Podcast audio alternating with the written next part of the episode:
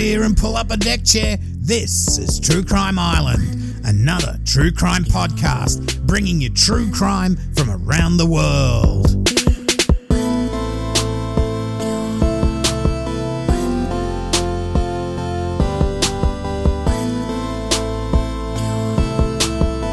Hi, I'm your host Cambo. Grab a beer and pull up a deck chair. This is True Crime Island, another true crime podcast. Hi, Islanders. How are you? I hope you're all well. Geez, last episode was shocking. Tons and tons of feedback on that one. All of it, all of it in support for the vigilante justice dished out to Ken McElroy. But this episode is going to be very different. We go back in time to the 70s punk scene and how a good little boy would grow up to be a punk rocker and alleged murderer. Now, there's plenty of references tonight. So, tonight's references are The Observer, The Guardian, The Smoking TheSmokingGun.com, Sid and Nancy Love Kills.blogspot.com, OutlawJimmy.com, SexPistolsOfficial.com, the New York Police Department, and Philadelphia Daily News. Oh, and also a photo by Slava Gorodovoy. Gorodovoy. Now that photo, that will appear on my YouTube one, of course, not on this one, the audio version. Okay. So I wanted to bring this case to you for a while now, as I think it's just one of those cases that involves a bit of celebrity, some drugs, the fast lifestyle, and the time period as well, the 70s, which for me is when I grew up. And I know you don't think I'm that old, but it's when I grow up. And it's like, that's probably why I like my car, which was built in 1974. And really, I think the 70s, it's often overshadowed by the 60s. I mean, the 80s. The clothes that people were wearing in the 80s, absolutely shocking. And the 70s, it sort of doesn't get the same rap as the 60s, you know, but I think it was pretty good time. Now, the star of today's show is punk rocker Sid Vicious, and what a name! I remember as a kid hearing the name and finding out he belonged to a punk rock band called the Sex Pistols, along with lead singer Johnny Rotten. Now, that was certainly enough to grab anyone's attention, and they would not only grab my attention, but they also grabbed the attention of the police, all those fathers out there, and of course, the censors. But be- before we dive into all that good stuff, let's find out who this Sid Vicious character was, where he came from, and uh, also I'm going to refer to Sid as Sid throughout the episode, even before he was called Sid, just to avoid confusion. And, uh, you know, I tend to confuse people a little bit sometimes. So, born Simon John Ritchie on the 10th of May 1970, uh, 1957 at Lewisham Hospital to John George Ritchie and his mother Anne Beverley. Now, it's often said that his name was John Simon Ritchie, but I'm going off his birth certificate. So, th- there you go. Um, a lot of people will say, oh, no, it's not Simon John, it's John Simon. Well, just go and have a look at his birth certificate. What his mum would call him or whatever he liked as his first name before, I don't know, but that's his birth certificate. Anne and John, they'd met, that's her husband, had met while Anne was in the army and, oh, well, they didn't get married, sorry, so it wasn't her husband anyway. Let's start that again. Anne and John had met while Anne was in the army and John was a guardsman at Buckingham Palace. The family were to move to a Spanish the Spanish island of Ibiza and Sid and Anne did go there while John was supposed to follow later. Now, he didn't in the end, and Anne would go on to meet and marry Christopher Beverley in 1965. Now, sadly, uh, Christopher died of cancer only six months later. Now, being a single mum for so long, the bond between Sid and his mum was very strong. They were described more as friends than mother and child, and this is probably due to the fact that Anne was she was getting a little bit older, but I think she still wanted to cling onto her youth, which you know that's fair enough. Now, the problem is Anne would become a drug addict, shooting cheap speed rather than, say, heroin. She would shoot it up in front of Sid as he grew up, and so this kind of lifestyle became pretty much normal to him. By the age of 16, Sid was living with his mum in a flat in Hackney, which is just north of London. Here he would meet John Lydon at Hackney Technical College.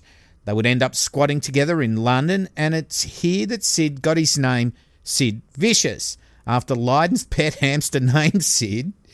It bit it bit him one day. Now, after being bitten, Sid said, Sid's really vicious. And somehow Simon John Ritchie got the name Sid Vicious.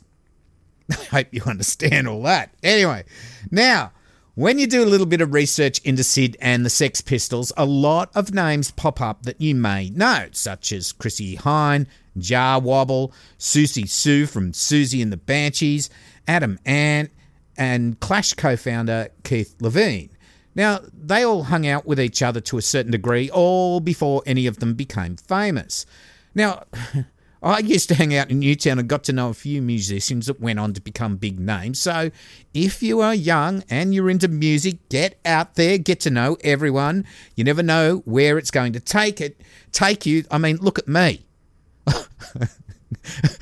I host a podcast. Anyway, let's get back to London in the 70s. John Lydon, he's now Johnny Rotten, and he became lead singer of a band which would become the Sex Pistols. There was a clothing shop called Sex at 430 Kings Road, Chelsea, southwest of London. Now, this was co owned by a guy called Malcolm McLaren and a lady, Vivienne Westwood, and had undergone several iterations since 1971. Now, the clothes at the shop were meant to shock with bondage gear and t shirts with taboo prints. So, things like naked naked women and people sticking their fingers up, all that sort of stuff. Here, Sid and Johnny would hang out and get to know Malcolm McLaren. Glenn Matt- Matlock, the original bass player for the Sex Pistols, worked at the shop as a cashier. Johnny Rotten, guitarist Steve Jones, and drummer Paul Cook, they all shopped and hung out there. And with Malcolm McLaren as manager, the Sex Pistols were formed in 1975. Now, the Pistols would go on to personify British punk rock in the 1970s. The Sex Pistols would play their first ever live show at St Martin's College of Art, London, on November the 6th, 1975. Now, at this stage, Sid, Sid, he's not part of the Sex Pistols, but he would make sure he went to every gig. Now, these gigs would be wild with the punk crowd jammed into smoke filled venues, mosh pitting away. The sight of Johnny Rotten with those big, wide, piercing, crazy eyes yelling into the microphone, jumping around all over the stage while the crowd smashed themselves into a drug and alcohol fueled frenzy, it must have been a thing to experience. Frightening, but exhilarating at the same time. Now, it's said that Sid invented, or at least made popular, the pogo stick dancing style where you would jump up and down on the spot like a pogo stick, inevitably bouncing out of control and in, into each other. Now, Sid would have the ability, really good ability, to get into trouble. Apparently, he had been considered as lead singer for The Damned, but had not been told of the date of the audition and missed out to Dave v- Dave Vanian. Now, at the two day 100 Club Punk special event where Sid made his debut as Siouxsie and the Banshees drummer, he threw a glass at this Dave guy, which smashed, and it partially blinded a girl in the eye. Now he was arrested and taken downtown. Now, Sid would often get into fights and often pick on the wrong guy. And he'd get beaten up, but that didn't stop him. So, the Sex Pistols released their first single, Anarchy, in the UK, and it was a hit, a big hit, even though it would end up being banned on most radio stations.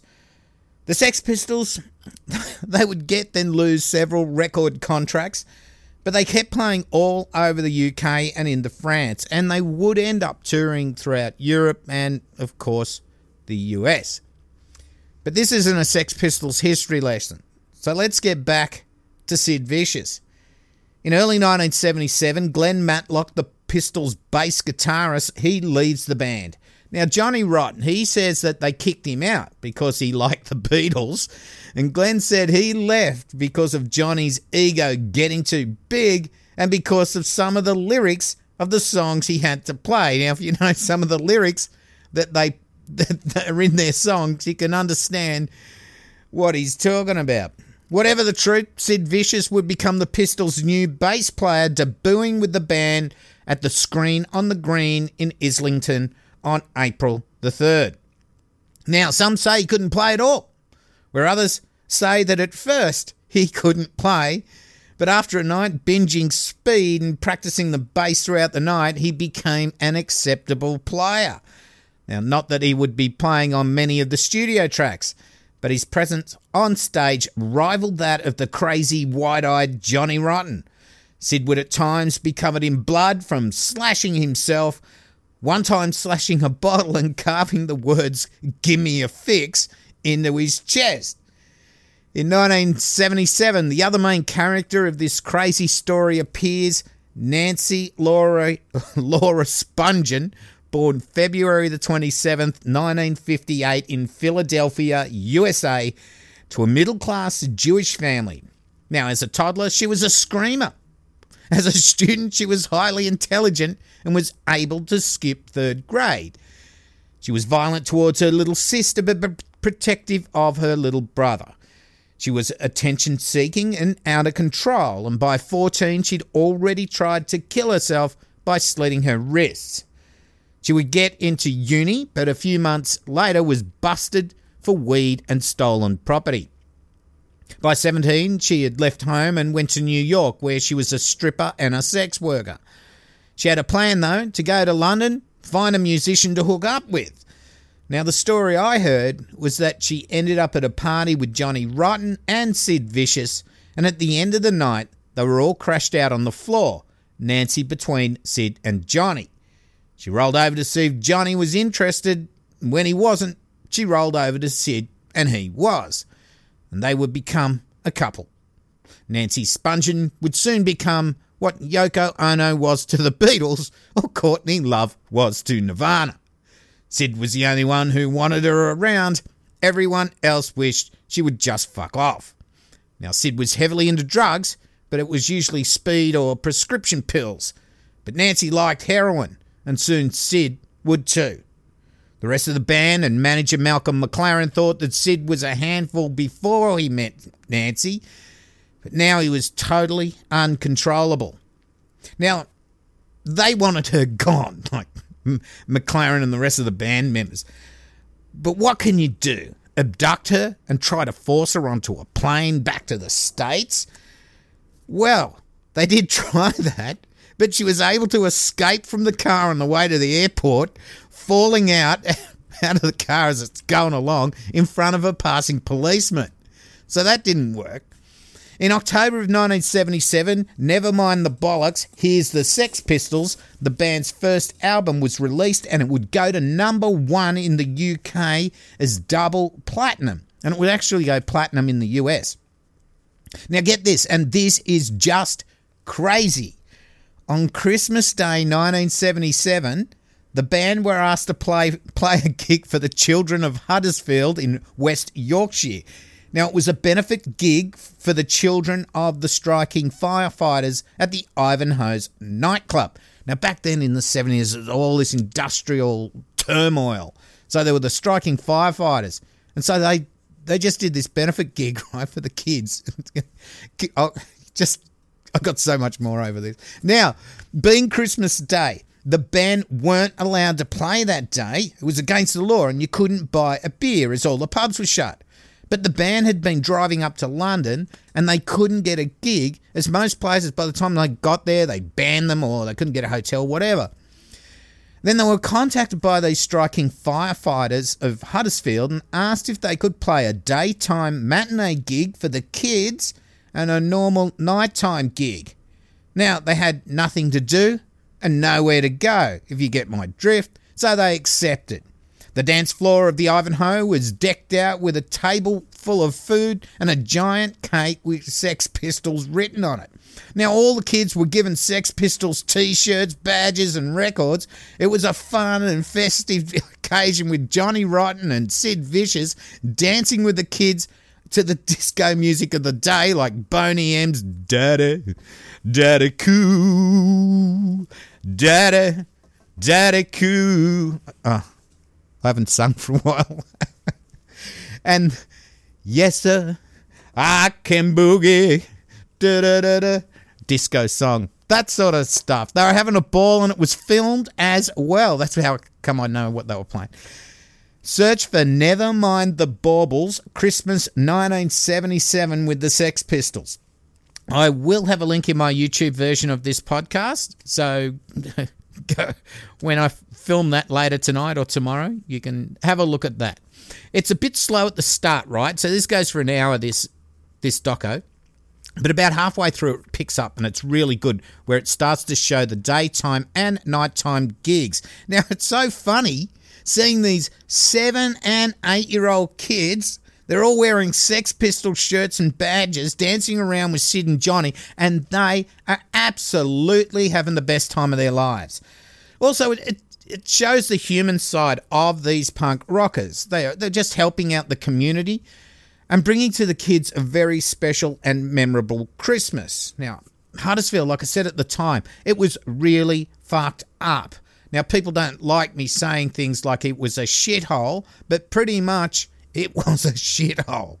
So it gave these little kiddies a, just a little something amongst all the poverty and shit going on at the time. Now, when the band played their set, Johnny changed all the swear words from the sh- songs to something more age appropriate. So he wasn't just going out there swearing and carrying on. He did the right thing. Now, imagine the meeting that went on deciding the entertainment for a bunch of seven and eight year olds. Now, I have a suggestion. Maybe we should get the Sex Pistols to play for the kiddies. I mean, just what the fuck? Now, the nighttime gig would be the last time the Pistols performed live in the UK with their current lineup. Now, Malcolm McLaren, he was desperately trying to keep the band together, and a tour of the US was organised to maybe try to get Sid away from the UK. Maybe he might straighten up a bit. On Thursday, the 5th of January 1978, the Sex Pistols played at the Great Southeast Music Hall and Emporium in Atlanta. Now, they also had gigs booked at Memphis, San Antonio, Baton Rouge, Dallas, Tulsa, and their final concert at Winterland, San Francisco on the 14th of January 1978. So, in just under two weeks, they played, I think, most of these. However, I'm not sure exactly how many they did perform at. Now, tensions were high between Malcolm McLaren, Johnny Rotten, and Sid Vicious. The band would split up with Johnny and McLaren returning to the UK, while Sid and Nancy went to went to New York and stayed at the Chelsea Hotel, 222 West 23rd Street, Chelsea, New York. Google that. Actually, Sid had taken so many pills on the flight to New York that he was unconscious on arrival and was taken to hospital. Anyway, Sid and Nancy originally had room 230 at the Chelsea Hotel until one day the mattress just caught alight and then they were moved to room 100. Now, residents of the hotel would tell of loud arguments and noise coming from their room at all hours. Nancy was often seen half naked running up and down the hallways. Sid and Nancy were the neighbours from hell, fucked up with drugs and partying all the time. They were either fighting with or loving each other in a very toxic and violent relationship. Now, Nancy became Sid's manager, and he teamed up with ex Pistols bass player Glenn Matlock and other musicians. Now, most of the gigs they did were at Max's at Kansas City, and he did draw large crowds and made good money. The money flowing in was plenty to keep the drugs and partying going. But all this drug fueled chaos would eventually spiral out of control. On the 12th of October 1978, 20 year old Nancy Spungen would be found in a pool of blood, wearing just her bra and panties on the floor of the bathroom of room 11. She had a knife in her stomach and she was dead. Sid would tell police that he woke up and saw her lying dead in the bathroom, but he was so out of it that he couldn't remember what happened. He had no idea if he stabbed her or not. Now, there'd been lots of people in and out of room 100 the night before, so he wasn't sure if he'd done it or not. It was his knife which police described as a Jaguar Wilderness K11 with a 5 inch blade. It would be found also to have Sid and Nancy's fingerprints on it. Now, Sid was arrested for second degree murder, and Malcolm McLaren contacted to try to get Sid bail. Now, bail was raised, and Sid was released the next day. Now, Sid was devastated. A few days later, he would try to kill himself by slitting his wrists and was hospitalised, where he tried to jump out of the window, screaming he wanted to be with Nancy. Over the next couple of months, Sid descended further into depression, taking whatever drugs he could to kill the pain of losing Nancy. Heroin, though, was now his drug of choice. In a November 1978 interview, he said of Nancy's death that it was meant to happen, and that Nancy always said she died before she was 21. On the 8th or 9th of December, Sid was arrested for assaulting Todd Smith, the brother of Patti Smith, a singer at the Hurrah nightclub in New York. He would be sent to Rikers Island prison to dry out for 55 days and undergo methadone treatment. On the 1st of February 1979, Sid was released on bail, and as you can imagine, after 55 days without heroin, he was desperate for a fix. He was met by his mother and friend, English photographer Peter Kodick. Now, the only thing on Sid's mind was getting a fix. He'd already arranged for his mother to get him some smack before she picked him up, and now he was desperate to get to the hotel room and shoot up. Once at the hotel, he got the spoon and lighter, dropped some heroin into the spoon with some water, put a bit of cotton wool in it as a filter, and drew it up into the syringe. He had his tourniquet strapped to his arm and he shot it up. On releasing the tourniquet, he was immediately disappointed.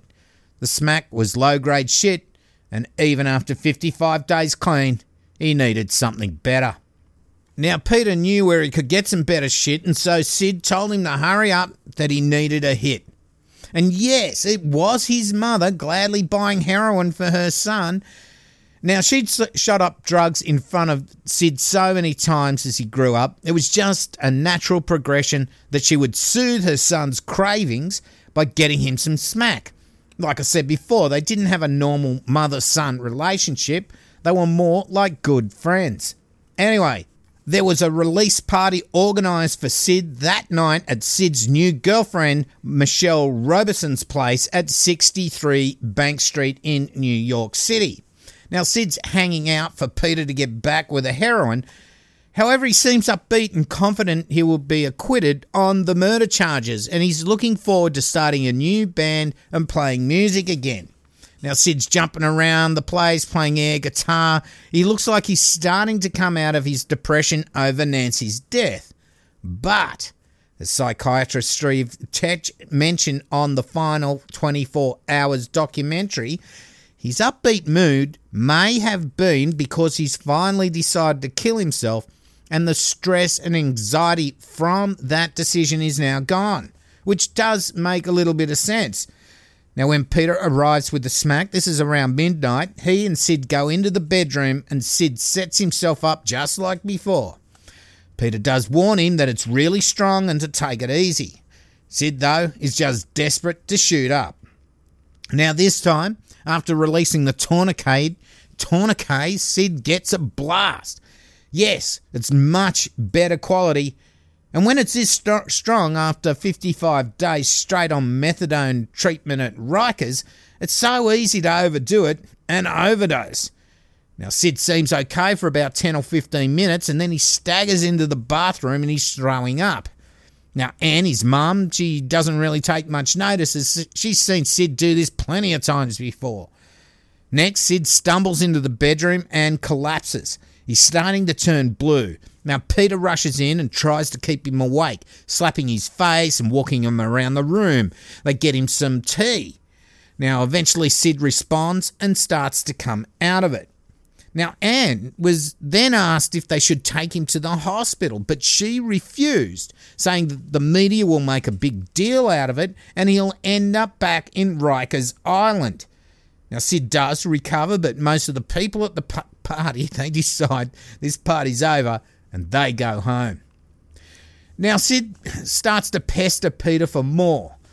Now, P- Peter, he's got it, but he doesn't let on how much he's got and Sid knows he's got something.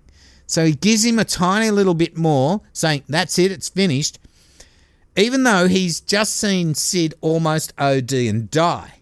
Now, Peter then gets, gives the rest of the heroin to Sid's mum, Anne, and tells her, Hey, he doesn't know this is this exists. Keep it away from him. Now, later, Sid's in bed with new girlfriend Michelle Roberson, and he asks her if she'll shoot him up once more as he's got the shakes and he can't do it himself. Now she refuses. She leaves the bedroom and she goes out to talk with his mum. And she then goes into the bedroom, closes the door, and she shoots up Sid. Now, this would be the straw that breaks the camel's back. In the early hours of the 2nd of February 1979, Sid Vicious would be dead at just 21 years of age. His death would be put down to acute intravenous narcotism or overdose of heroin. And in later years, Anne would admit that she overdosed him on purpose because she knew her son probably couldn't face life in prison. And he always said he wanted to be with Nancy. Now, she claims to have found a note in his jacket pocket which read, We had a death pact and I have to keep my half of the bargain. Please bury me next to my baby. Bury me in my leather jacket, jeans, and motorcycle boots. Goodbye. Now, I do have a photo of that, and again, I'll stick it on my YouTube channel. Now, that's pretty pathetic. She's certainly not Mum of the Year. Now, with the death of Sid, the case was also closed on the murder of Nancy Spungen. Now, Sid wanted to be buried, like I said, with his leather jacket on next to Nancy, but her parents refused. Now, Sid was cremated at the Garden State Crematorium, Bergen, New Jersey, on the 7th of February, and against her parents' wishes, and scattered Sid's ashes all over Nancy's grave. So, Islanders, what a live fast, die young story that was. Sid and Nancy were so young when they died. Sid, even though he lived a chaotic life, he achieved quite a bit, travelling the world, playing in a punk rock band that had number one hits. The only job I could see he ever had. Nancy, well, she wasn't stupid. She was able to get herself from the US to England and snatch herself a Sex Pistol. Both Sid and Nancy in another parallel universe may have really gone far. Sadly, for their love of drugs, particularly heroin, and their crazy lifestyle, well, that was the end of them. And Beverley, Sid's mum, well, she was a junkie herself, and I know some will email me about using that term, but no sugarcoating what she was. She used, she used drugs openly in front of Sid all the time from when he was growing up and even bought drugs for him. Ultimately, it would be her that would administer his final fix, knowingly causing an overdose and the death for her only child. And she would die just like her son with an overdose at her home in Hastings Road, Swadlincote on the 6th of September 1996. Okay, so that's that's it for this week, the end of another episode. And I can tell you it was one of the more enjoyable to research listening to a lot of the music from the Sex Pistols and some of the videos on YouTube. And I do recommend you check out the Never Mind the Baubles one, plus have a look at the last 24 hours doco on Sid as well. Okay, to the Patreon shoutouts and thanks to all my past, present, and new patrons. Your financial support actually does make quite a difference as True Crime Island is commercial free and it's commercial free for all, so no annoying ads for undies, food delivery, and any of that sort of shit. And all my content is available for everyone, no matter if you can donate or not. I'll be doing the, the I did send out the Patreon awards this week. Sorry, it was a little bit late in the month, and I've got the new ones coming up for November as well. Thanks to Holly and Rick Smith and to Lisa King as well. Your contribution is very much appreciated. If you want to help out the island, you can go to patreon.com forward slash true crime island. If you don't like the monthly thing, you can also send beer money to PayPal, just like Dan the Man did this week. Thanks so much, Dan. I hope one day I get to shout you a beer back. PayPal link is donate.truecrimeisland.com or paypal.me forward slash truecrimeisland. Now, everybody, remember support yourself before you support the island. I know times are tough at the moment. I've got merch at Threadless and Redbubble now. I've updated my website, truecrimeisland.com, and there's a contact and merch link for Threadless and Redbubble. I've got a new t shirt coming out, so I'll let you know about that in the future. There's also a link on my website to Facebook, Instagram, and Twitter. You can also support the show by rating and reviewing, also by sharing it with your friends and family. Please feel free to check out my YouTube channel and subscribe. Please comment, subscribe, and get notifications. Just hit the little bell. I've also got a link for this on my website. If you want to contact me, the best way is cambo at truecrimeisland.com. All the other ways, it's quite hard to, for me to get back to you. Okay, big shout out to Mia. Hope all those post holes are deep, dig deep, bury once, they say. Okay, that's about it. I've been your host, Cambo. You've been listening to True Crime Island. And as I always say, don't forget to delete your browser history. Good night. Bom Vakalanga!